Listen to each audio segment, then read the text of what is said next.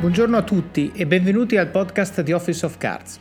Oggi torno alla carica con una bellissima intervista a Luca Pagni, CFO e General Manager di SIPAG, una società con sede in Valtellina specializzata nella produzione di cilindri pneumatici. Luca ci racconta la sua storia e di come è arrivato a gestire la sua attuale azienda, come ha preso decisioni di carriera, gli errori che ha fatto e che cosa ha imparato e le sue esperienze all'estero. Tocchiamo davvero davvero tanti temi, aziende di famiglia, il mondo delle piccole e medie imprese italiane, come fare a interfacciarsi con persone di culture diverse dalla nostra, l'importanza di capire la finanza, il marketing e le risorse umane per gestire piccole aziende nel mondo turbolento di oggi. In questa intervista andiamo lunghi, eh, quindi ho deciso di spezzarla in due parti. Trovate la seconda parte nel prossimo episodio. Voglio ringraziare un'ascoltatrice, nonché amica, Maria Luisa, per avermi presentato Luca. Come dico sempre, se conoscete persone che hanno storie interessanti da raccontare e dalle quali tutti noi possiamo imparare, presentatemele. Come sempre vi invito a condividere i link all'episodio e al podcast se vi è piaciuto e a lasciare commenti su Apple Podcast, Spotify o Stitcher oppure anche a iscrivermi direttamente su LinkedIn, sulla mia pagina Facebook, Twitter o Instagram. Commenti anche su questo formato eh, intervista, suggerimenti su come farle eh, per avere più impatto su di voi sono assolutamente benvenuti. Ecco un paio di commenti che ho ricevuto di recente. Uno sul, sull'episodio 12, un nuovo podcast di Office of Cards dedicato alla negoziazione, un'ora di formazione di qualità, un'opportunità di crescita personale e professionale a costo zero. Io ringrazio questo ascoltatore, mi piace molto perché sottolinea il fatto a costo zero. Io lo faccio, ragazzi, perché imparo, tanto quanto voi, mi diverto e spero che quello che imparo io possa essere in qualche maniera utile anche a voi. Voglio leggere un altro commento sul podcast. Un altro ascoltatore dice: Credo che i podcast, ascoltati e riascoltati dal sottoscritto, siano il tentativo più interessante nel mondo dei podcast in generale di rimettere al centro la razionalità come motore del vivere le proprie legittime ambizioni professionali in una dimensione che non trascuri ma ridia significato e centralità alle relazioni. Grazie per quello che stai facendo. Anche qui grazie perché questo tocca veramente lo spirito del podcast e del mio approccio in generale. È vero, razionale, estremamente inquadrato, estremamente misurato, però non per questo eh, trascura le relazioni, anzi le mette al centro e eh, buona parte anche del libro Office of Cards è eh, legata a come fare a sviluppare relazioni che ci aiutino ad avere successo nella vita. Poi voglio leggere anche un paio di recensioni recenti lasciate su uh, Amazon che riguardano il libro Office of Cards che vi invito a leggere se non l'avete già letto. La prima dice manuale molto ben strutturato su temi di crescita professionale e vita in azienda. Scorrevole la lettura in inglese, ho apprezzato gli, stu- gli spunti di approfondimento. Consigliato per chi si avvicina alle grandi aziende, ma a mio avviso valido anche per chi nelle grandi aziende ci lavora da tempo. Grazie, vero anche questo, io l'ho scritto pensando soprattutto a persone che eh, lavorano, eh, che, che, si approcciano al mondo delle grandi aziende pensando che di letteratura che invece suggerisce che se vuoi veramente essere felice devi lavorare per conto tuo ce ne sia abbastanza, in realtà eh, secondo me ho ricevuto anche tanti commenti, non secondo me, proprio ho ricevuto tanti commenti su uh, persone che lavorano in azienda da tempo e che usano il libro come chiave di lettura di situazioni che per anni hanno visto senza mai eh, capirle a fondo. Un'altra recensione che mi è stata lasciata, questa in inglese, la traduco più o meno liberamente, dice questo libro dice quello che sai ma non riesci a realizzare, non riesci a capire.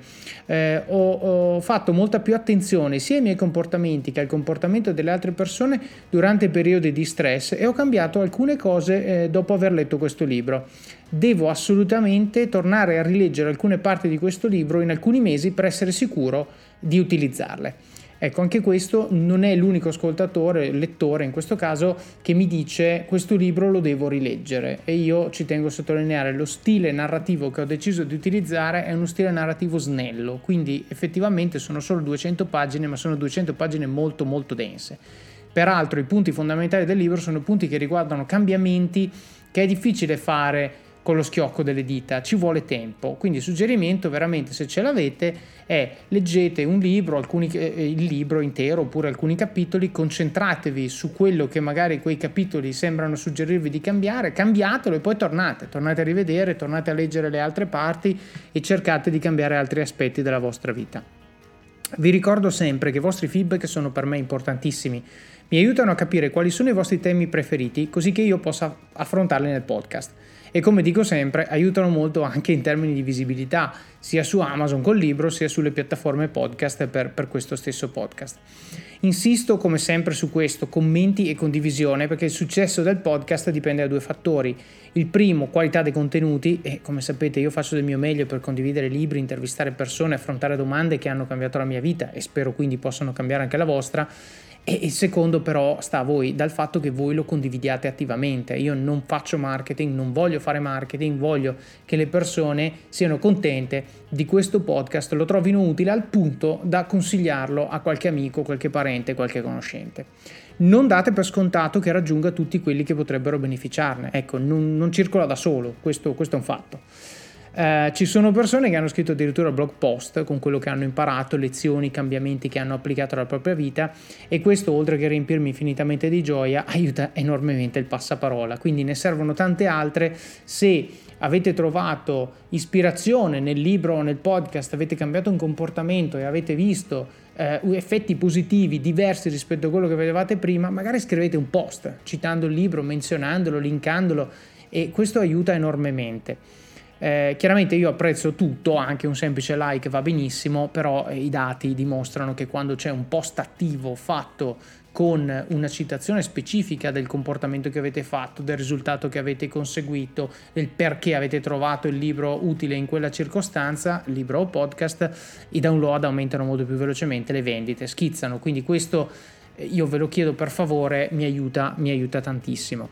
Se non avete ancora comprato il libro, vi ricordo che lo trovate su Amazon, Apple Books e i principali siti per l'acquisto di libri online e se invece l'avete comprato lasciate una recensione. Le recensioni aiutano sia Amazon a capire che il libro piace e quindi magari lo mettono in qualche lista di best seller o lo rendono più visibile nei risultati di ricerca e poi aiuta anche le altre persone a sceglierlo perché chiaramente le persone che trovano recensioni che dicono ah questo libro è bellissimo perché mi ha aiutato a fare queste tre cose magari dicono ah però queste tre cose servono anche a me magari compro il libro per quanto riguarda il libro, la versione italiana sta arrivando, consegnata all'editore eh, quando sto registrando questo messaggio, magari quando pubblico questo episodio sarà già disponibile, se non lo è arriverà a breve, quindi mi raccomando tenete duro, ormai ce l'abbiamo quasi fatta. E quindi se vi piace, ripeto, libro, podcast, condividete, parlatene, eh, linkate, scrivete post, fate quello che potete per far eh, passare la parola. Non dimenticatevi, per quanto riguarda il podcast, di iscrivervi su, su Apple Podcast, su, su, Spotify o la piattaforma che utilizzate, così vi vengono notificati i nuovi episodi quando sono disponibili. Bene, io ho, det- ho detto tutto quello che dovevo dire, non mi resta che ringraziare Luca, nostro ospite dell'episodio di oggi, per la sua onestà, disponibilità e i suoi racconti, davvero ricchi di spunti e di insegnamenti. Che dire, buon ascolto! Buongiorno Luca e benvenuto al podcast di Office of Cards. Beh, grazie, ciao, sono molto contento.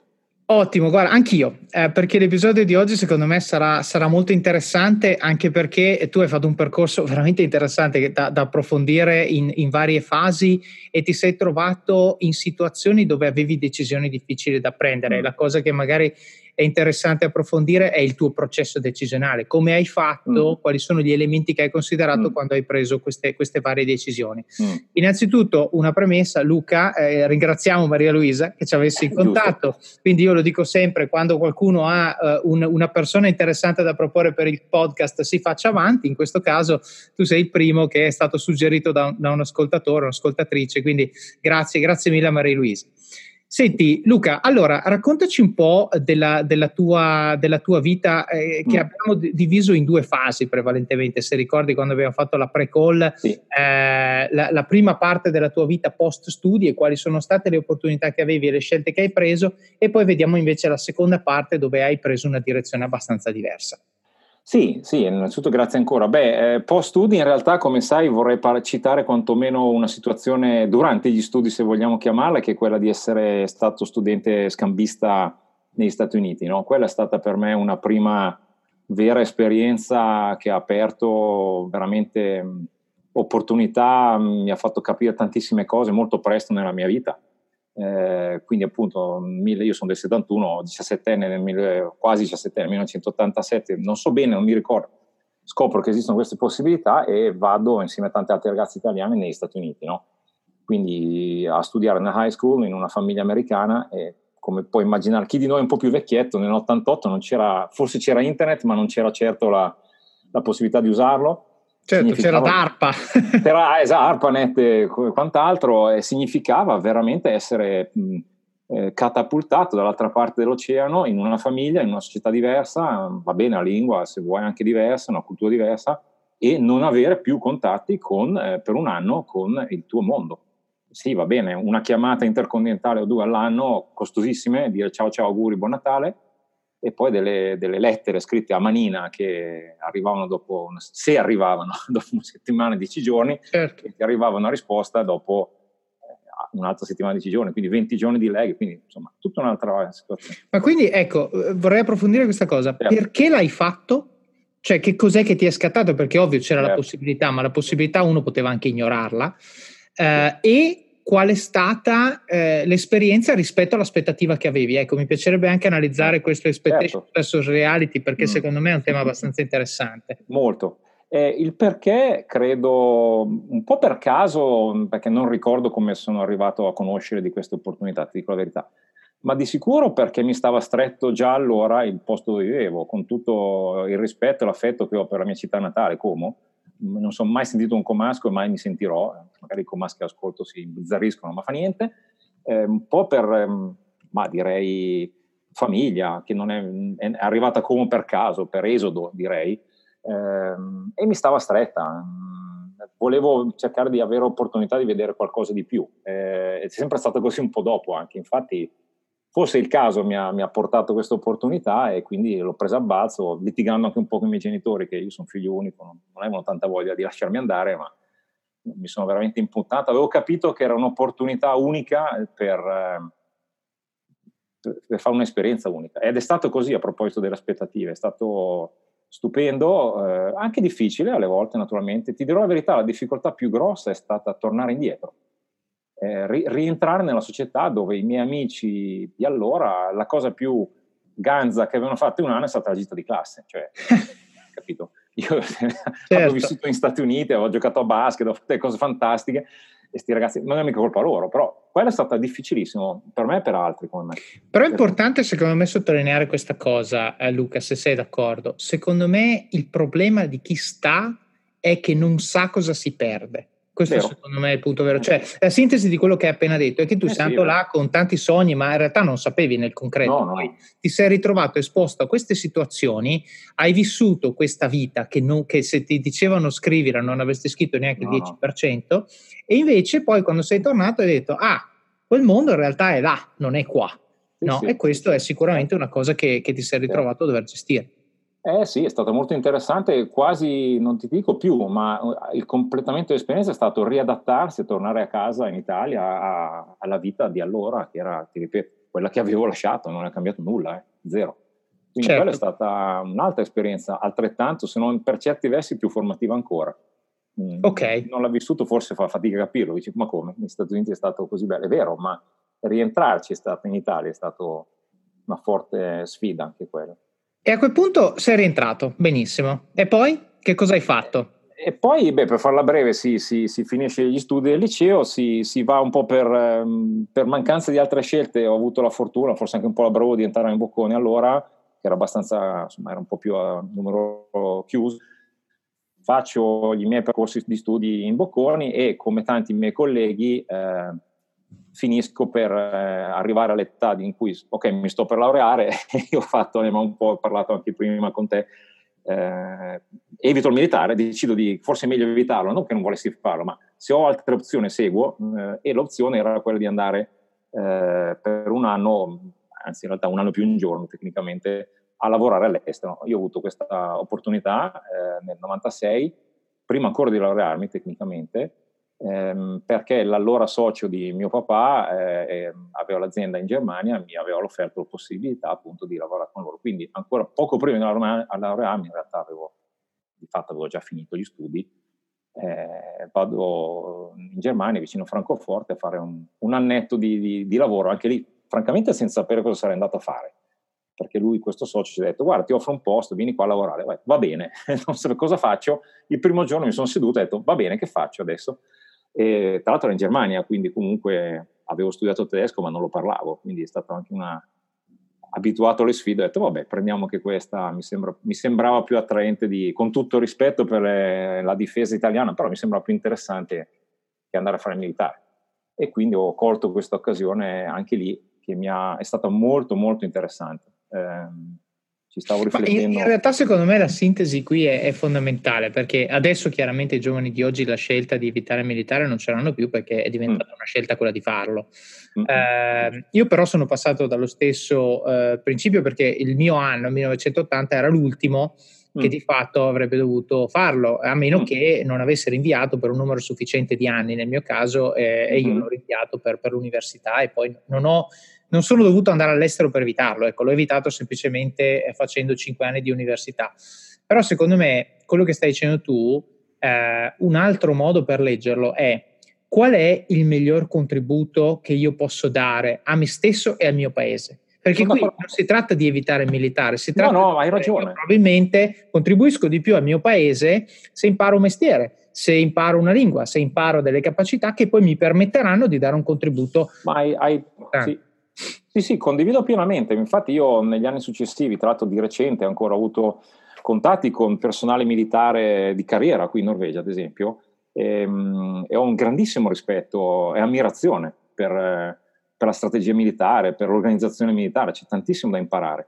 Eh, però sono d'accordo con te allora e credo correttamente non la vedevo come il miglior modo per, per dare un contributo in realtà anche, alla, se vogliamo, anche al mio paese. Eh, direi che lo do molto di più adesso avendo vissuto un anno in Germania, in realtà. Perché la Germania sentiamo tutti i giorni, no? Germania, Italia, o spesso i tedeschi, italiani. Ecco, una comprensione maggiore del, del, nostro amico tedesco o nostro partner o nostro concorrente tedesco sarebbe utile a tutti. sono, sono, d'accordo. Peraltro, la cosa che a me piace, su cui mi piace riflettere, essendo, insomma, avendo passato anche un buon numero di anni all'estero in vari mm. paesi, eh, ritornando anche al discorso che facevamo prima, secondo me non è il tedesco è meglio dell'italiano, l'inglese è meglio certo. dell'italiano, l'americano è meglio dell'italiano. Secondo me è come in tutto, ci sono cose che loro sanno fare meglio di noi e ci sono cose che noi sappiamo fare meglio di loro. Sì la capacità che noi dobbiamo avere, secondo me, l'umiltà che noi dobbiamo avere mm. è quella, innanzitutto, di metterci nella condizione di essere esposti a queste culture, perché non mm. puoi giudicarle leggendo i giornali, devi andare là e fare mm, la spesa, devi andare là certo, e parlare col certo. tassista. Se non capisci queste cose, no, non riesci veramente a capire da dove vengono, riesci solo a mm. vedere il fatto, ma poi non, non, non ne capisci l'origine e quindi non sei in grado di replicarlo. E poi bisogna avere l'umiltà, secondo me, col cappello in mano, di uh, capire quali sono le cose che loro fanno meglio, accettarle mm. e cercare a, non di emularle in quanto tali, ma di farle tue.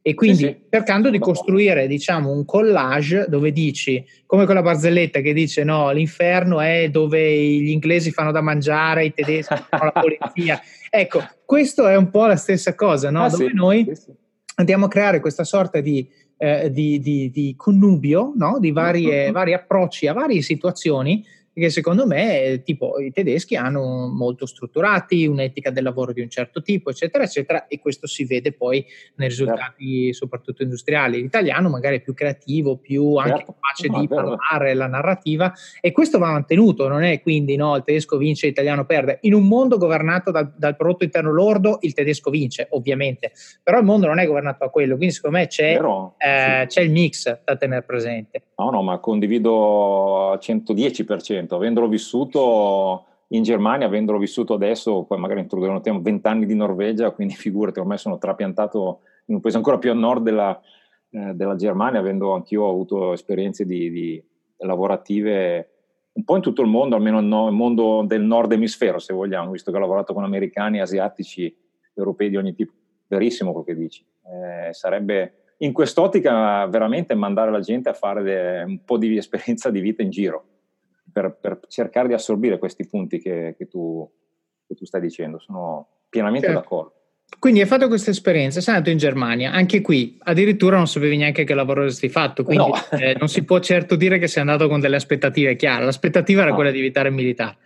Sostanzialmente. Cosa, come la riassumeresti questa esperienza? Che cosa ti sei portato dietro e quindi poi che cosa, qual è stato il passo successivo? Ma guarda, è stata un'esperienza molto interessante, anche lì eh, l'umiltà che tu hai già citato ce ne voleva un po' perché si trattava comunque senza nulla dire, però ero uscito dalla Bocconi con 110, avevo una certa preparazione, una certa come dire, aspettativa anche nella vita lavorativa. La prima cosa che il lavoro che mi hanno dato erano, era emettere ordine ai fornitori, che ho imparato nel giro di tre ore, senza insomma, esagerare, o tre giorni se vogliamo, con qualche sfaccettatura, ed era finita lì.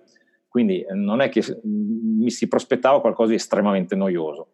Eh, in realtà poi bisogna fare necessità virtù o comunque bisogna cercare, come ho sempre cercato dopo, anche di cogliere l'opportunità e dire va bene, eh, per me hanno, genti, mi hanno gentilmente offerto questa opportunità, ne sono strafelice, cosa posso fare di utile? Eh, che non è solo eh, spendere quella mezz'ora al giorno per mettere ordine ai fornitori, che insomma più o meno ci mettiamo dalla mezz'ora all'ora avevo finito quello che devo fare. Questo episodio è supportato da Scalable Capital, il tuo compagno ideale per iniziare a investire in modo semplice, sicuro e conveniente. Con oltre 600.000 clienti, Scalable è una piattaforma regolamentata e questo è molto importante ragazzi, perché vi offre una possibilità di investire in azioni, ETF e fondi partendo solo da un euro. Ma perché dovreste iniziare a investire? È semplice. Primo, l'inflazione, che se aumenta di questo passo diminuisce di molto il nostro potere di acquisto. Secondo, se pensate oggi che la pensione che avrete quando ci andate a 80 e passa anni vi permetterà di sostenere lo stile di vita che avete, beh, vi faccio tanti auguri. E il terzo, beh, per chi ne ha, i figli. Io ad esempio ho un fondo per le mie bambine, piani di accumulo per me, investimenti diversificati per obiettivi che hanno orizzonti temporali diversi. Con Scalable puoi dare forma ai tuoi obiettivi di investimento e sfruttare appieno il suo potenziale per far crescere i tuoi risparmi nel tempo. L'importante è iniziare per step e Scalable non ti permette solo di acquistare azioni o ETF, ma anche di imparare come funziona il mondo degli investimenti. Scopri di più su come Scalable può trasformare il tuo approccio agli investimenti visitando il link in descrizione. Ricorda, con Scalable il tuo viaggio finanziario può iniziare solo con un euro. Non aspettare, investi nel tuo futuro oggi stesso con Scalable Capital. Quindi mi sono inventato altre cose, prima di tutto imparare la lingua ovviamente, che comunque io non conoscevo bene. E quindi ho tartassato alcune colleghe con, con cui tuttora ho un grandissimo rapporto, che mi hanno salvato un po' la, la, dalla noia mortale, devo dire.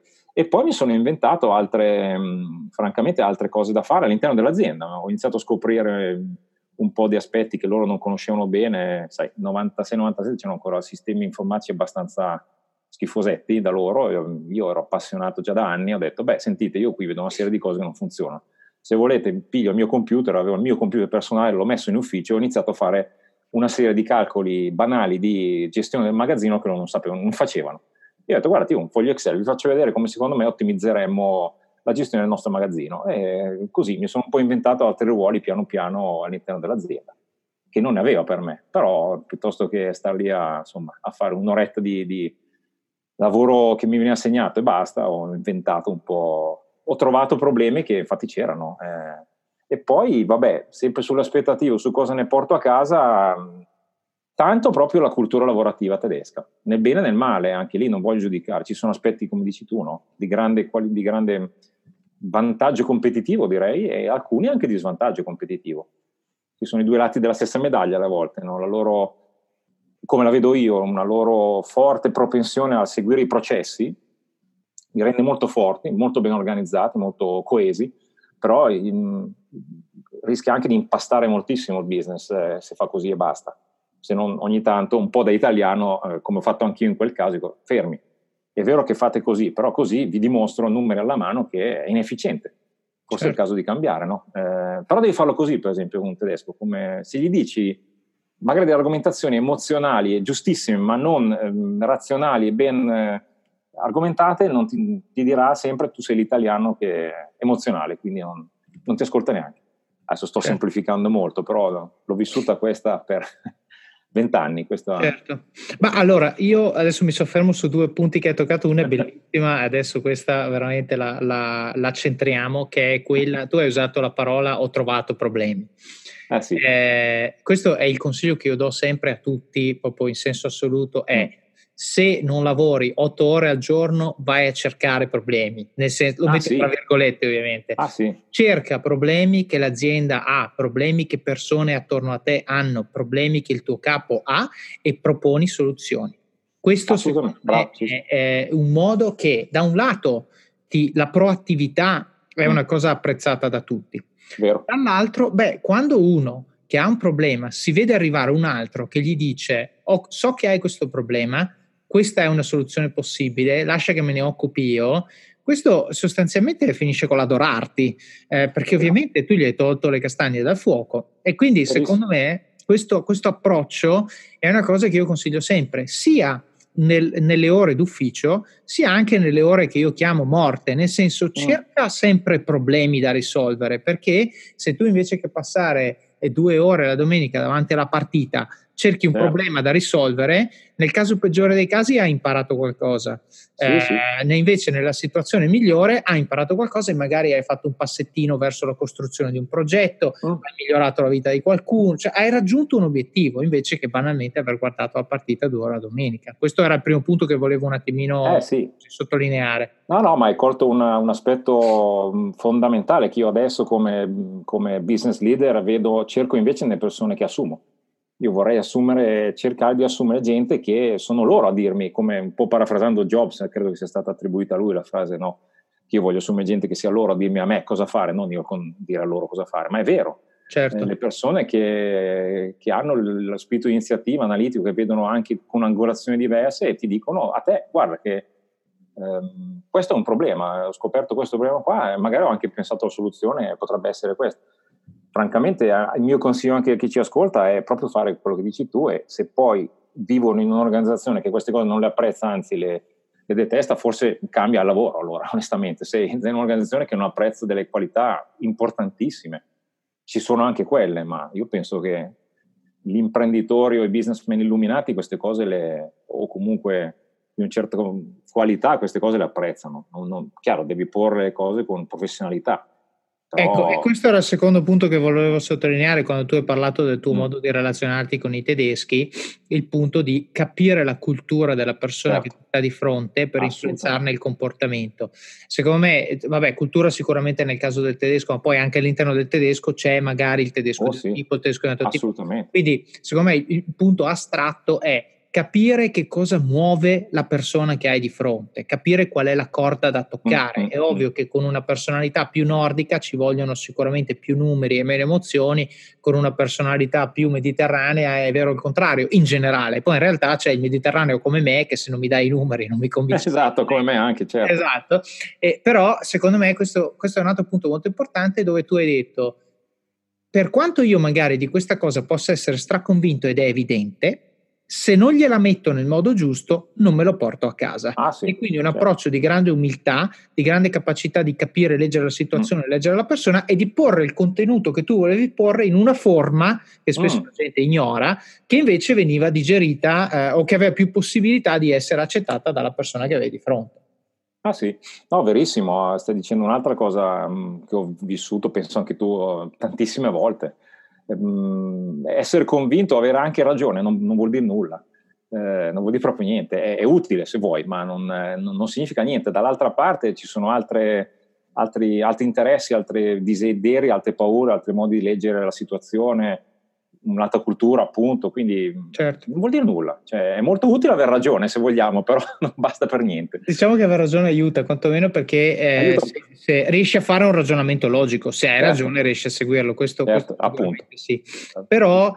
Ehm, l'altra cosa che voglio dire è che qui ci stiamo arrivando esplorando il tuo percorso è questo muscolo di ascoltare gli altri, capirli mm. poi interfacciarti con loro, è un muscolo che tipicamente è difficile da sviluppare se passi tutta la tua vita a Como, giusto? Perché ah vieni esposto eh, sì. solo a un determinato sì, tipo sì, di persone. Se invece vai da, con l'americano, il cinese, l'indiano, il russo, il tedesco, ecco che hai, ti devi relazionare con persone che hanno una cultura talmente diversa dalla tua che, che quasi senza accorgertene, almeno a me succede, mm. sviluppi un modo di esporre il contenuto che è quasi astratto, cioè asettico il più possibile, sì. e poi pian pianino lo tari secondo la cultura che hai di fronte. Sì, sì. Questo sì. è quello che ho sperimentato io.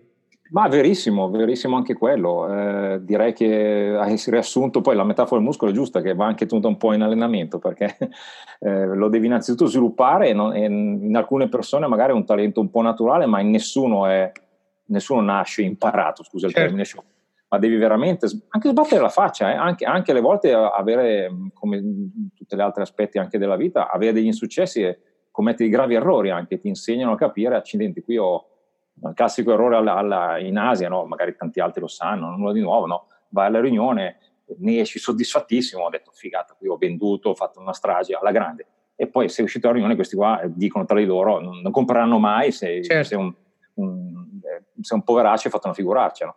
Beh, devi saper leggere anche tutta una serie di aspetti che, e alle volte anche fra degli errori clamorosi.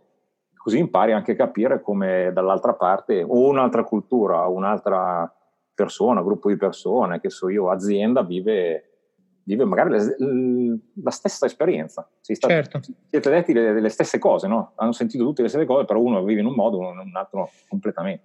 E lì, secondo me, almeno eh, un consiglio pratico che voglio dare a coloro che si trovano nella condizione di lavorare con persone di cultura diversa da, da quella da cui provengono per la prima volta, mm. trova l'amico e chiedi un feedback spassionato. Sì. Perché io una cosa che chiedo sempre eh, quando mi interfaccio con una persona eh, che proviene, ormai non mi capita più spesso perché mi sono interfacciato un po' con tutti, all'inizio chiedevo, eh, poi dicevo magari andiamo fuori a pranzo o, o, a bere qualcosa insieme e la domanda che facevo è, eh, can I ask you honestly, how do I come across? No, la domanda è: posso chiederti cioè, qual è la certo. tua percezione? Come, eh, che impressione ti faccio io? Punto. Cioè, domanda aperta. No? Mm-hmm. E, e, poi, eh, ovviamente, magari qualcuno si sente un attimino un po', eh, cosa gli dico? E allora eh, magari lo aiuto dicendo: Ma ti sembro troppo duro, ti sembro troppo diretto, ti sembro troppo, eh, mm. non so, casinaro. Mm. Boh, cioè, dimmi qualcosa. E lì pian pianino poi si aprono. E per me è importante sì. perché raccogli dei, dei, punti che ti aiutano poi a interpretare le, le reazioni di persone che magari queste cose non te le dicono ma le pensano. E però certo. se tu hai la chiave di lettura, eh, ti sai muovere in maniera no, molto sì, sì.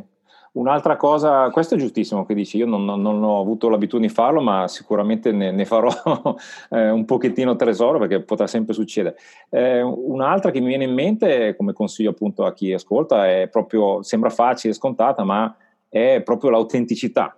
Cioè non provare a essere un altro solo perché sei di fronte a, a chiunque. Mm, devi, la gente poi alla fine ti, ti scopre. Se sì. provi a essere no, il camaleontico, mm, ti può andare bene magari un po', però poi ne, se vuoi soprattutto costruire rapporti duraturi di fiducia con colleghi, clienti, fornitori, è una strategia molto, molto di corto respiro.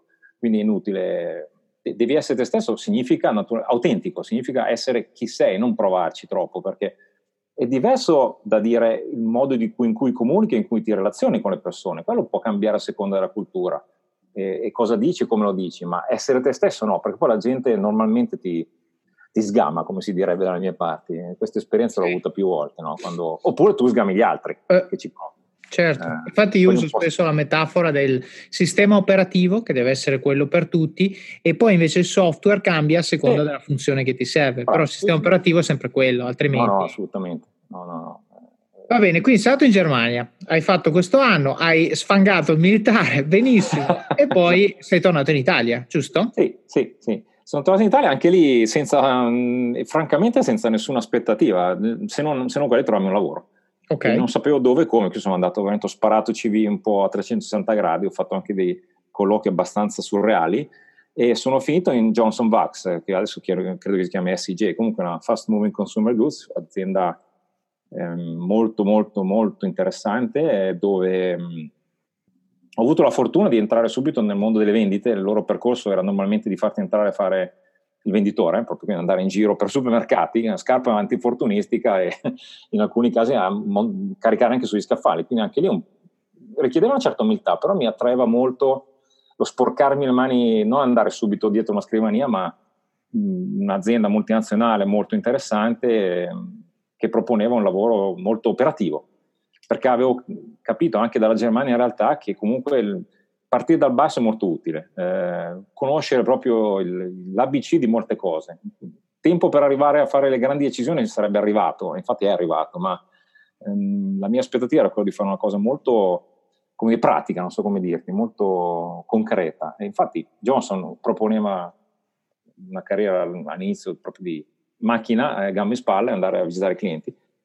Um, bellissima esperienza, l'ho fatta per poco in realtà perché ho avuto un po' la fortuna, forse la bravura di bruciare le tappe, dopo neanche un anno e mezzo mi sembra mi hanno promosso, e, um, quindi da chi account manager vado a rispondere, ad avere responsabilità personale e a rispondere direttamente al direttore vendite, quindi anche abbastanza sorprendente, io quando me l'hanno detto detto sono rimasto sorpreso, non so perché esattamente mi avessero come dire, promosso così velocemente, però è stata molto interessante anche se io poi dopo non molto tempo diedi le dimissioni perché um, per circa un anno ho capito cosa voleva dire, pur in un'ottima azienda, ne ho un ricordo eccellente, grandissime professionalità, eh, ripeto, ho toccato subito con mano la politica di una grande multinazionale che anche in quel momento nella Johnson italiana si stava un po', o c'era già o forse si stava diffondendo, non saprei. E, e per me è stato anche un momento quello anche decisivo di dire fermi, mi piace, ho capito che bisogna essere politici, ho capito che bisogna capire come i vari reparti si, qual è il rapporto di potere tra i vari manager, quali sono gli interessi dietro, eccetera, eccetera. Mm, però ho capito che questo non era fatto per me. Quindi, francamente, avevo iniziato a cercare altri lavori e poi che mi erano anche stati offerti e poi invece, come ti ricordi che ti ho raccontato, c'è stata una svolta un po' epifania, un'epifania. Torno un giorno a casa a Milano, io ero già, allora sposato già con mia moglie che è norvegese, torno a casa, ripeto, e dico guarda Catarina, basta, non ce la faccio più, io, questo tipo di vita non mi piace, andiamo via. E avevo in mente di andare in Norvegia. Ecco, prima, prima, di approfondire questo che è capitolo 2, secondo me è importante riflettere su questa cosa perché molte persone non hanno la lucidità di mettere in discussione una cosa che, va, che sembra andare bene. Mm. Ok, quindi adesso facendo la sintesi di quello certo. che hai appena detto, tu sei entrato in questa azienda sì. con un lavoro basso come livello che però sì. ti ha insegnato un sacco di cose, ti ha sì. proiettato sul campo, dopo un anno e mezzo promosso a riporto diretto del direttore vendite, dopo un anno contentissimo, l'hai lasciato benissimo, eh, però decidi che non funziona. Ok, questo secondo me, e, e hai diciamo, accennato a quelli che erano i motivi che stavi sì, più o meno sì. percependo. Ecco, questo, io mi soffermo su questo punto perché è molto mm. importante, perché tante volte la gente tende a concentrarsi sul presente invece che sul futuro, invece che ragionare su, eh, eh, tende a ragionare su ciò che fa e su ciò mm. che ottiene per ciò che fa oggi, mm. invece che ragionare su dove mi porta ciò che sto facendo domani. Perché molto probabilmente tu eri in una situazione dove dicevi c'è talmente tanta politica che più su vado e più avrò a che fare con queste cose che non mi piacciono, che era un problema che non era vero in quel lavoro attuale, ma tu lo vedevi lì allora. No, no, è vero, giusto. E certo. quindi dici, ok, un attimo solo, questo processo fa scaturire un ragionamento abbastanza intimo che adesso ci racconterai. Però secondo me la cosa importante che, che voglio lasciare detta in maniera esplicita ai nostri ascoltatori è nessuna parte della nostra vita, nemmeno quelle che funzionano, devono essere esenti dall'essere riviste una volta ogni tanto, rimesse in discussione una volta ogni tanto, perché c'è sempre margine di miglioramento dappertutto. No, no, bravissimo, Sono, è vero, è stato questo quello che sicuramente mi ha spinto. Eh, è verissimo, io avevo già imparato, mi permetterei di dire, politi- le regole della politica, un po' sbruciacchiato un paio di volte, avevo capito bene dove scottava io i proiettili li, li avevo imparati a schivare e a fare anche bene, però avevo esattamente come dici tu, avevo capito, ok, bene, il percorso è questo. Ehm, certo. avevo, non era per te. No, mi sono proprio guardato dentro, ho detto, è stata una cosa che ho sempre fatto nelle mie scelte di carriera, no?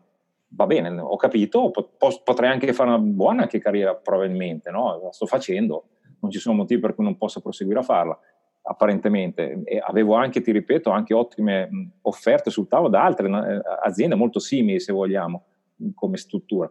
Certo. Ma mi sono proprio detto, questo non è quello che mi va di fare, eh, non mi ci trovo. E come hai detto tu, è stato anche un criticare l'attuale, il percorso, essere un po', un po sobri nel, nelle proprie desideri. Io, un, francamente, ho un grandissimo bisogno di avere equilibrio, infatti l'ho trovato, eh, tra la, la, mia carriera, la mia vita privata, una serie di, di elementi che mi rendono felice e, e, anche efficiente sul lavoro o, sulla vita privata. E, ehm, e, non li trovavo, sapevo che non li avrei trovati e infatti gli ultimi tempi una, una, piccola molla per me è stata anche le giornate di lavoro, con tutto rispetto per chi vuole farsi 12 ore per uscire dopo il boss, io ho provato, poi scoprivo che la mia efficienza era 6-7 ore al lavoro. Io proprio sono fatto così, non è che io 6-7 ore lavoro estremamente focalizzato, molto molto direi efficiente, non sempre, poi è finita, dopo la sesta, settima ora è inutile, il mio cervello va in, ha bisogno di altro. Certo. E questo succedeva già allora. E quindi io mi accorgevo che c'erano i miei colleghi che facevano pause pranzo immemorabili, con partite di calcetto, che magari erano bellissime, però io ero lì che dicevo, raga, io andavo, più un panino, facevo una corsettina, tornavo, lavoravo. Non... Certo. Sapevo che verso le 4 e mezza, 5 era finita la mia giornata, mentre loro erano ancora lì, forse appena tornati da qualche... Certo, appena tornati dalla pausa pranzo. Più o meno, dalla seconda giro di caffè. Insomma. Esatto. Eh, raga, non ce la facevo più, cioè, ogni tanto ho capito che non era così che potevo essere... Ecco, un po' come la storia no, del cosa, cosa, cosa posso fare meglio io e come. Non è questo era Bene. un po' come il discorso della Germania rispetto al militare. Come posso contribuire? Non facendo, lavorando così. Eh, non sapevo cosa. E allora, siccome l'obiettivo di questo podcast è aiutare la gente a fare decisioni certo. che li vede più felici, Bravo. adesso approfondiamo il che cosa, che cosa hai fatto a quel punto. E eh, appunto, come già anticipato un po' prima, mi sono mm, un po' guardato dentro queste riflessioni che tu hai, hai sentito. E, francamente non ho stilato un elenco eh, formale di, di, di, di punti. Eh, credo che la cosa sia un po' maturata, un po' istintivamente, un po', un po così. Insomma, mi ricordo benissimo, con chiarezza, torno a casa un giorno, proprio in macchina, sono, vado su da mia moglie e dico basta, finita, non, me la sento dentro, qui c'è, c'è, probabilmente la cosa è nata un po' fermentata eh, nel tempo, però ho detto io così non, non trovo che questo sia lo stile di vita neanche per noi due, eh, perché ho preso in considerazione anche i suoi interessi.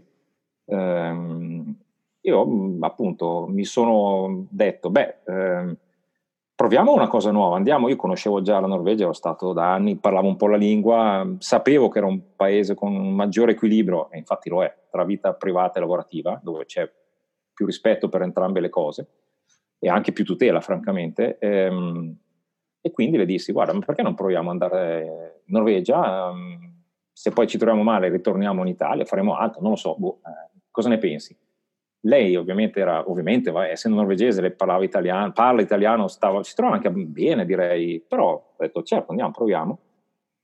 E niente, la decisione l'abbiamo presa così, un po' di getto se vogliamo, ehm, senza sapere assolutamente cosa, lei stava ancora finendo i suoi studi, io non sapevo assolutamente cosa avrei fatto, zero. Nel frattempo ehm, ho lavorato in questa fase di transizione, ho lavorato circa 3-4 mesi nell'azienda di, di mio padre, che mi ha, mm, questo l'avevo un po' pianificato. Era una, l'unica cosa che sapevo che avrei voluto fare era fare 3-4 mesi ad assaggiare un po' il mondo lavorativo della, della PMI di mio papà. E adesso un bel caffè finito. Perché rischiare di rimanere senza caffè quando puoi abbonarti a Caffè Borbone? Prezzi vantaggiosi, costi di spedizione inclusi, tante possibilità di personalizzazione e l'abbonamento lo sospendi quando vuoi. Decidi tu la frequenza, la qualità, scegli tra le cialde e capsule compatibili e crea il tuo mix di gusti e miscele. Mai più senza caffè con l'abbonamento Caffè Borbone. Tutte le info su caffèborbone.com perché volevo un po' capire prima di andarmene, e non saprei se, se, ne, se ne sarei andato per sempre o solo per un po', ho detto, vabbè, assaggiamo questo, questo mondo, vediamo come è fatto. Ho preso uno stipendio veramente basico, ma ho lavorato 3-4 mesi un po' ai sistemi informativi, non mi ricordo, fare un po' di tutto, per vedere come era questa azienda che, che mio papà aveva, era stato costretto un po' a fondare nel 95, quindi aveva 55 anni, studiavo ancora, figurati. Ehm, ed era stata un'esperienza molto interessante. Infatti, i miei colleghi in Johnson pensavano tutti che sarei andato nell'azienda di mio padre. Ho detto: no, no, non ci penso neanche, io me ne vado in Norvegia. Tutti rimasti un po' bocca asciutta. Quindi, questo secondo me è importante. Allora, tu avevi eh, l'opzione di andare, allora non eri contento, avevi l'opzione di andare a lavorare a tuo papà, che comunque è sempre un'opzione dove tu entri probabilmente non al gradino più basso della scala no. gerarchica e quindi chiamiamola l'opzione facile, perlomeno yeah. può sembrare più facile che non prendo e vado in Norvegia senza sapere esattamente cosa andrò a fare. Mm. Però giudicandolo dall'esterno a me viene da dire una cosa, se tu mi avessi detto all'epoca, se ci fossimo conosciuti e mi avessi detto vado in Norvegia, eh, quello che io avrei pensato è, beh, allora, tu stai andando in Norvegia avendo fatto un anno negli Stati Uniti e quindi sei fluente in inglese, un anno in Germania e quindi probabilmente sai eh, il tedesco in maniera buona, sai interfacciarti anche in tedesco. hai una moglie norvegese e quindi la lingua, non dico non sarà un problema, ma non parti da zero. Eh, sei uno che è stra proattivo perché appunto come hai detto prima mm. quando non hai problemi cerchi i problemi e li vai a risolvere io probabilmente se mi avessi detto scommetti 10 euro che ce la faccio li avrei scommessi ma, ma, per questo cioè, questo è il ragionamento che voglio passare nel mm. senso eh, molte persone ascoltando questo tuo momento di decisione e adesso mm. vediamo cosa è successo dopo ma avranno detto questo è pazzo cioè questo ma chi lo farebbe mai ma perché ecco allora sì, quello che quando va a lavorare aspetta che ti venga detto cosa devi fare, aspetti che ti venga detto come farlo, che ti spieghino, che se non stanno a guardarti il monitor tu vai su Facebook. Ecco, se tu sei quel tipo di persona, non andare in Norvegia così a babbo no, morto perché finirà male. Se tu certo. invece sei quello che quando non ha niente da fare cerca problemi, cerca di risolverli, si mette in gioco, rischia, proattivo, eh, eccetera, eccetera, e ha anche questo tipo di bagaglio alle spalle, quindi all'estero certo. ci sono mm. già stato e tutto, le chance di successo tendono a essere leggermente più alte, questo per dirlo con confidenza. Sì, sì, beh, ma poi in effetti è vero, eh? poi mi sono anche detto, ma non ho niente da perdere, voglio dire, alla peggio sto solo a qualche mese, non mi danno un lavoro e vedremo cosa fare, non, non me la sono son preoccupato più di, più di, tanto. Sì, no, in effetti è così, eh, perché mi sono proprio buttato, dico la verità, a parte questi, questo intermezzo, la scelta più facile sì, sarebbe stata andare a lavorare da mio papà, eh, ma non mi attraeva, per, Primo perché era proprio la più facile, allora ho detto, boh, un po' troppo facile. Magari quella, se va tutto bene, ce l'avrò un altro momento. Eh, e secondo, questo è un po' un discorso proprio di carriera e di, ehm, è stato un po' un discorso anche di carriera e di vita. Prima volevo provare la vita di nuovo all'estero, mi, mi interessava e dal punto di vista di carriera non, eh, e ho fatto molto bene, se devo guardarmi indietro, eh, non trovavo in quel momento la, l'azienda di famiglia un posto di lavoro che mi avrebbe dato quelle esperienze, quelle, quelle challenge, no? Proprio come dicevi tu, sei figlio del papà, quindi primo entri in azienda e c'è scritto in fronte figlio del capo. No? Certo. E quindi già lì non, nessuno mi dirà mai che sei stato un pirla, cioè, hai bisogno di gente che hai bisogno di prendere facciate. Io l'avevo imparato in Johnson, avevo preso un paio di facciate grosse anche già e avevo capito è brutto perché ti fa male. Dopo ci ripensi, almeno io ci ho ripensato e ho detto cavolo, ho imparato un sacco di roba. E nell'azienda di famiglia che stava andando bene, già tutto, non avrei preso tante facciate, pensavo. E quindi ho detto, forse non è una cosa, non è la scelta migliore in questo momento. Andiamo all'arrembaggio in Norvegia, andiamo a vedere cosa succede e, andiamo a prendere qualche facciata, che poi ne ho anche prese di, di parecchie, di parecchio toste in Norvegia. E, eh. e qui mi soffermo di nuovo un attimo, qui eh, parla, parla a me stesso dieci anni fa io non avevo bisogno di imparare niente, io sapevo ah, tutto. Io, okay. cioè, sono, sono, gli altri che non capiscono, io so tutto, sì, se sì. ne frega. Poi ho preso schiaffoni abbastanza duri e ho capito che adesso, che ho 39 mm. anni, so meno relativamente ah, a quello che dovrei sapere di quello che pensavo di sapere dieci anni fa. Eh, sì. Morale della favola, bisogna anche saper leggere i momenti. Ci sono fasi nella vita, soprattutto all'inizio, dove a mio parere privilegiare esperienze il cui upside è imparare cose, qualsiasi mm. cosa, culture, mm. lingue, mm, skills, quello che si vuole, è una cosa da privilegiare e da pesare di più rispetto a altre cose come magari può essere avere un team, avere uno stipendio, eccetera, eccetera, perché l'ultimo eh sì. che vuoi è trovarti in una situazione dove magari hai raggiunto un determinato tipo di ruolo dove il mondo si aspetta che tu faccia determinate cose e tu non le sai fare. No? È molto meglio invece aver imparato bene, aver costruito fondamenta solide che poi ti permettono sì, sì. di emergere sulla cosa giusta. Sì, sì, sì, sì, assolutamente d'accordo con te. E poi ti ripeto, io sono, avendole vissute, eh, non, non, dico, non posso consigliare a, a, nessuno dire vai e prendi facciate, vai e prendi scoppolate, vai e fai errori.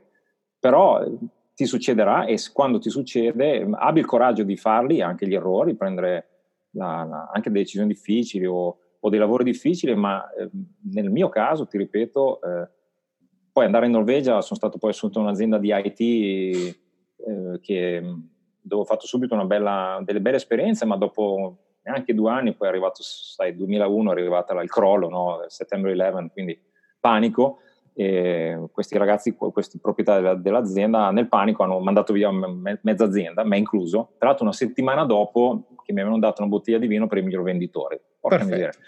Sì, non è che, e neanche mi hanno detto sei licenziato, mi hanno detto sei in, tipo in cassa integrazione e quindi neanche mi volevano dare quei due soldini che mi aspettavano. Mm. È stata una batosta pazzesca, inaspettata, ma molto utile in retrospettiva perché mi ha insegnato tantissimo il mondo del lavoro Eh, queste cose non sono, non posso consigliare a nessuno, vai coscientemente vai a farti licenziare per dire, certo. però ti aiutano. Le facciate che ho preso io in quel caso lì e anche un paio dopo mi hanno aiutato tantissimo nella, nella mia carriera dopo, nell'essere più solido, più, anche un po' meno naiva alle volte, perché certo. nel mondo del lavoro ci sono anche gli squali, eh, ci sono anche le situazioni, c'è anche la brutta gente che, che ti, ti, fa il sorriso e poi ti vuol fare il pelo eh, e quant'altro. Queste cose sono, sono parte della, della, vita normale e della vita lavorativa. No? Quindi, Certo, ma infatti una delle massime che a me piace molto è una, adesso non ricordo né chi l'ha detta né esattamente il te, il, diciamo come è stata frasata, però è la differenza tra una persona intelligente e una meno intelligente non è chi fa più errori, meno errori, ma è come reagisce all'errore. Mm. Cioè, se ah, sei sì. intelligente, tu riesci a valutare Hai l'errore, a capire che cosa ti ha spinto a fare quell'errore e poi riesci innanzitutto a evitarlo, secondo a rimanere abbastanza oggettivo e valutare le cose in, in, per quello che sono, non con l'emotività del momento dove sì, magari certo. appunto fai poi decisioni che non sono certo. le migliori. No, no, verissimo anche questo, è, fa parte un po' del, no, anche lì, un tema che abbiamo un po' citato, no? l'umiltà, è saper riguardare indietro e dire, beh, ma oh, è umano fare errori peraltro. Certo. Eh, sai, alle volte poi magari nella vita, nel mondo dei lavori paghi più di quello che dovresti, però e quindi scusa, questo è stato il primo lavoro che hai fatto, cioè sei andato in Norvegia, in Norvegia sì. fatto lavoro, fatto due sì, anni sì. e poi bravo, sei il miglior venditore, bravo. Va fuori dalle scatole, sì esattamente. Ottimo, e a quel punto cosa è successo? Una bella tostata e a quel punto un po', un po rintronato, come un pugile un po' rintronato, mi rialzo perché è stato un forte come, come delusione, no? Insomma, devo dire eh, mi è stato proposto di fare una roba molto, come posso dire, un po' bislacca se vogliamo, però c'era una società, una startup anche lì di amici che lavorava con la Cina, eh, aveva dei consulenti in Cina e si proponeva un po' di un, sfruttare questi cinesini per fare consulenza informatica in, in, in Europa in, o in Norvegia.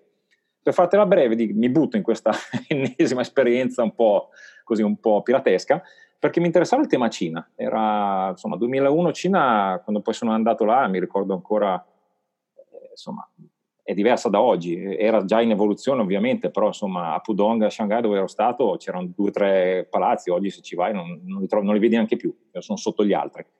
Eh, c'è stata per me un'esperienza molto, molto interessante, la vedevo infatti in quest'ottica. Poi questa azienda si è fusa con un'altra, quindi sono, mi sono ritrovato una startup, pensa che roba, una ricetta per l'insuccesso se ci penso dopo, una startup che aveva un ufficio in Cina, un ufficio a Oslo, dove stavo io, e un altro ufficio a Tromsø, che è al nord della Norvegia. Quindi eravamo in quattro gatti dispersi su tre uffici. Sì, perfetto. Non poteva che andare male, io non mi ero reso conto ai tempi, però infatti, nonostante poi qualche, qualche bella esperienza, ehm, anche lì mi hanno poi inizialmente proposto fai il venditore, va bene, poi entro in azienda, scopro che non c'era neanche un, un un amministratore delegato o comunque un manager e mi ha detto scusi ma il manager chi sarebbe? Ma non è che per caso vuoi farlo tu? ma veramente mi avete detto di fare il venditore? Vabbè faccio anche il manager dai. Insomma, della roba un po' all'arrembaggio. Comunque anche lì esperienza molto utile, business internazionale, sono andato veramente a fare business in Corea, Cina, dappertutto, qualche volta portando anche a casa dei soldini, devo dire, altra facciata poi in realtà, perché poi come tante start-up, puoi immaginartelo anche tu, sì, si faceva un po, di, un po' di revenue, però alla fine non avevamo un business case molto forte, certo. finiti, stavamo finendo male.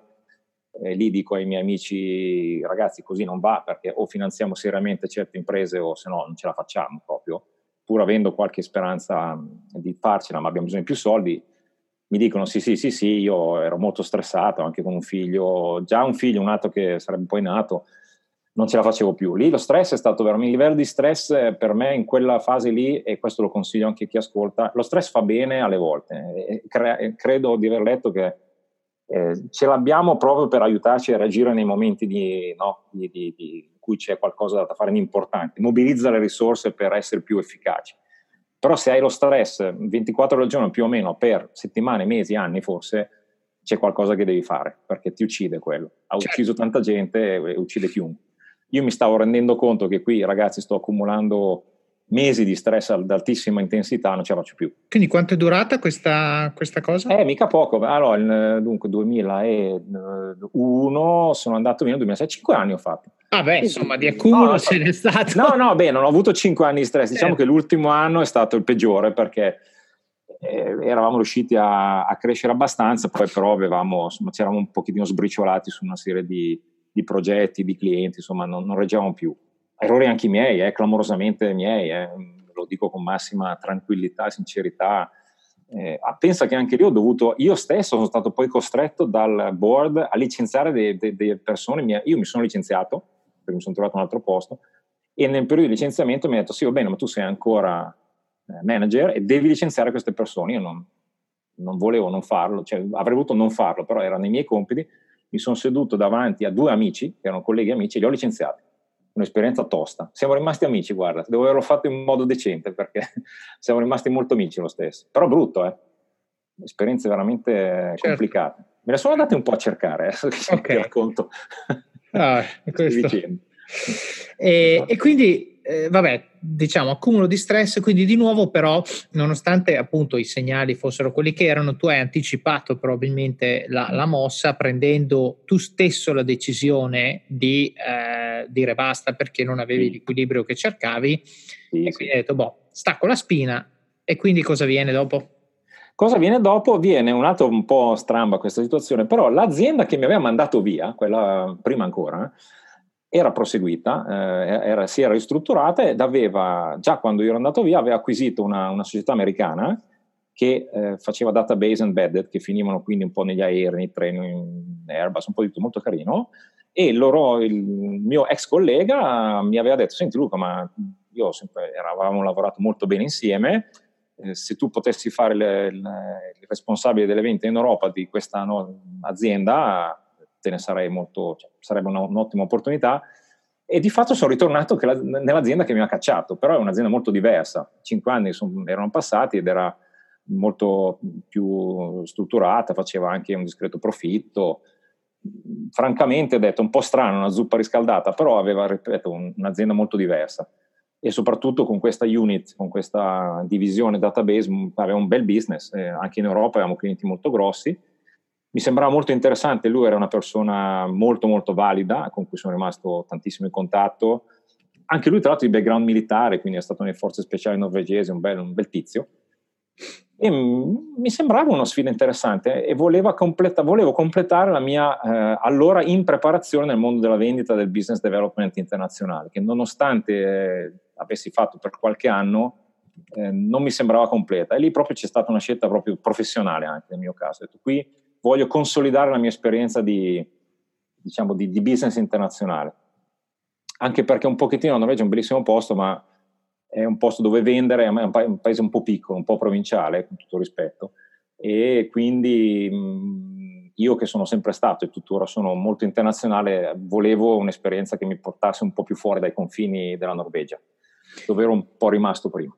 Ma qua allora mi, cioè questa cosa è proprio da applausi, nel senso non li faccio perché sennò eh, rompono no, no, eh, dai. nelle orecchie. Però no, cioè questo è secondo me è, è geniale perché quando uno pensa a vado a fare questo lavoro o no, cioè pensa mm. a cose eh, tri- triviali, adesso con tutto il rispetto, però lo stipendio è un numero, sono tanti lavori che pagano le stesse cifre.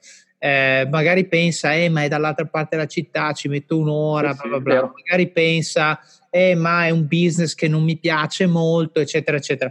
Tu invece, qui quanti anni avevi? A questo punto eri pasta 30, direi tranquillamente. Eh, come no, eh, dunque sono nel 96, eh, scusa, mamma mia, eh, nel 2006 stiamo parlando, insomma, ne avevo un po'. Eh. Ecco, 35, eh, sì. tu a 35 eri ancora lì che dicevi, mi serve sì. questa skill.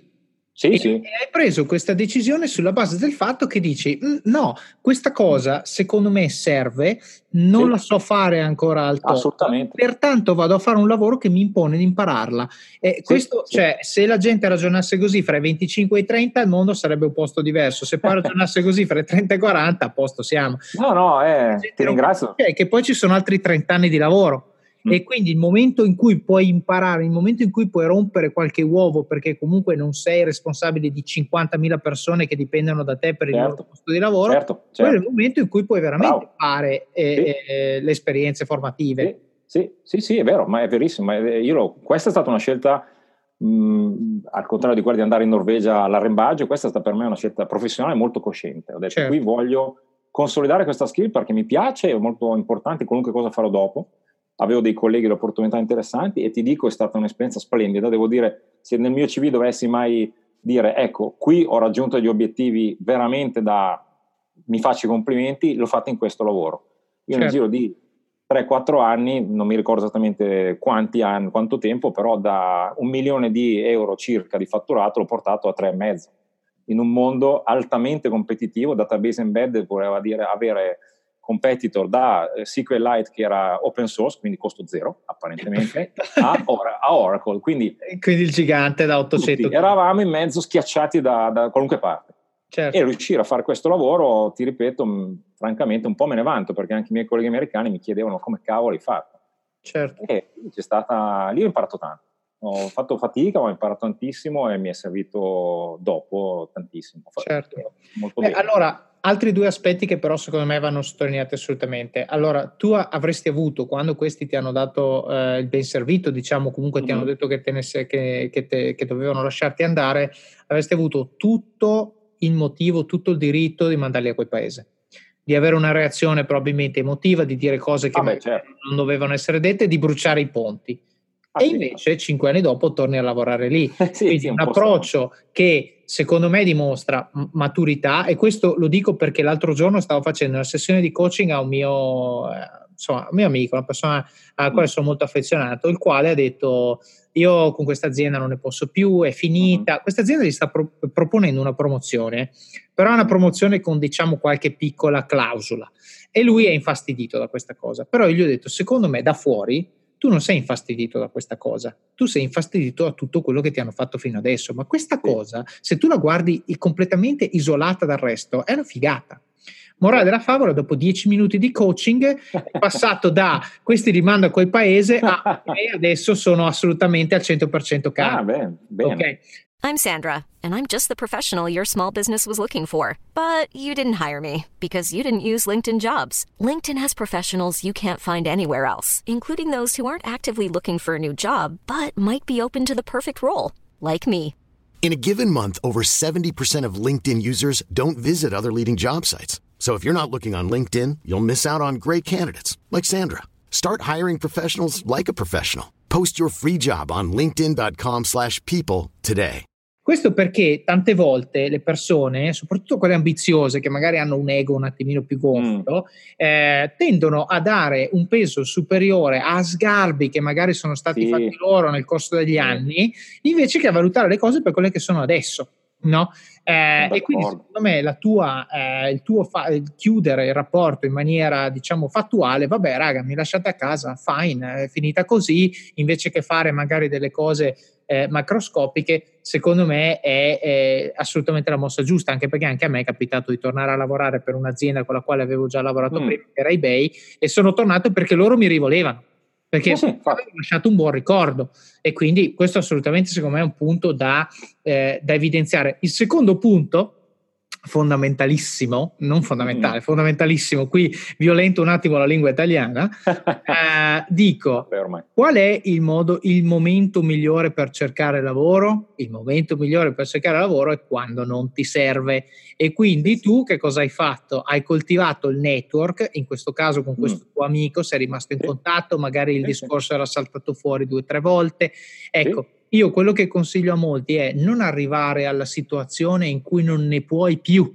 perché no. in quella situazione lì prenderai una decisione emotiva, Vero, dando un peso eccessivo a quanto brutta è la situazione oggi e dando un peso eccessivo a quanto figa sembra quell'azienda là in fondo. Eh, no, bravo. offrendo che mi vuole, mi fanno i ponti d'oro, eh, sì, sì. e in realtà non vedi un sacco di pasticci che, che, ci sono e che vedresti se fossi più oggettivo. No, no. Quindi secondo me ehm, l'altro suggerimento che io do sempre alle persone è quello di costruire un network che sostanzialmente possiamo andare e come si fa a costruire un network? Si fa eh, eh, eh prendendosi cura degli altri, cercando sì. di essere presente per loro quando loro hanno bisogno, in maniera che poi quel giorno che ci danno la bottiglia e ci dicono sei licenziato, noi abbiamo un Rolodex di 30 persone da chiamare, Bravo, sì, sì. qualcuno di questi magari c'ha il lavoro bello. Ah sì, assolutamente d'accordo con te. Mm, eh, e qui n- aggiungo una delle caratteristiche della mia azienda attuale eh, che ho comportamentali o valoriali che, che, io ritengo fondamentali, c'è la curiosità, no?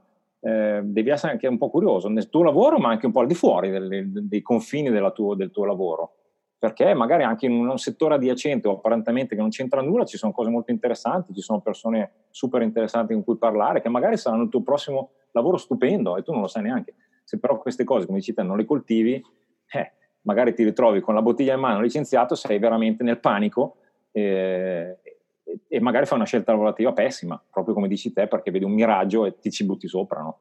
Non, eh, certo, non questo, questo è anche l'altro punto che l'abbiamo visto prima quando parlavamo degli Stati Uniti, del fatto che finché non ti esponi a certe realtà, finché non parli con alcune persone che fanno lavori diversi dal tuo, non sai neanche cosa c'è. Cioè non puoi no, sapere, magari sei convinto di avere il lavoro più bello del mondo, poi parli con uno e dici, beh in realtà il tuo è più bello del mondo.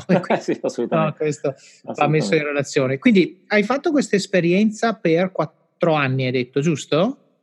Quest'ultima, questa della database, stai parlando sì. adesso? Eh, sì. Questa è stata dal 2006 al 2010, sì, era 5 più o meno, sono state 4 e mezzo, 5 sì, Ok, e poi arriva il colpo di scena.